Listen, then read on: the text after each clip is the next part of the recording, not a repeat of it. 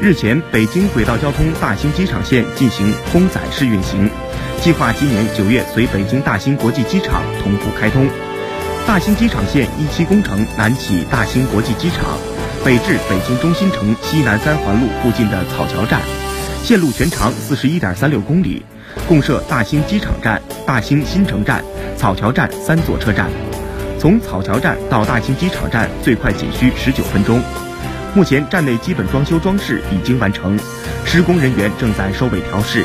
车站内部城市候机楼系统和行李托运柜台已经布设完毕。此外，该站的闸机均增加了人脸识别系统，乘客有望通过刷卡、刷二维码、刷脸三种方式进站。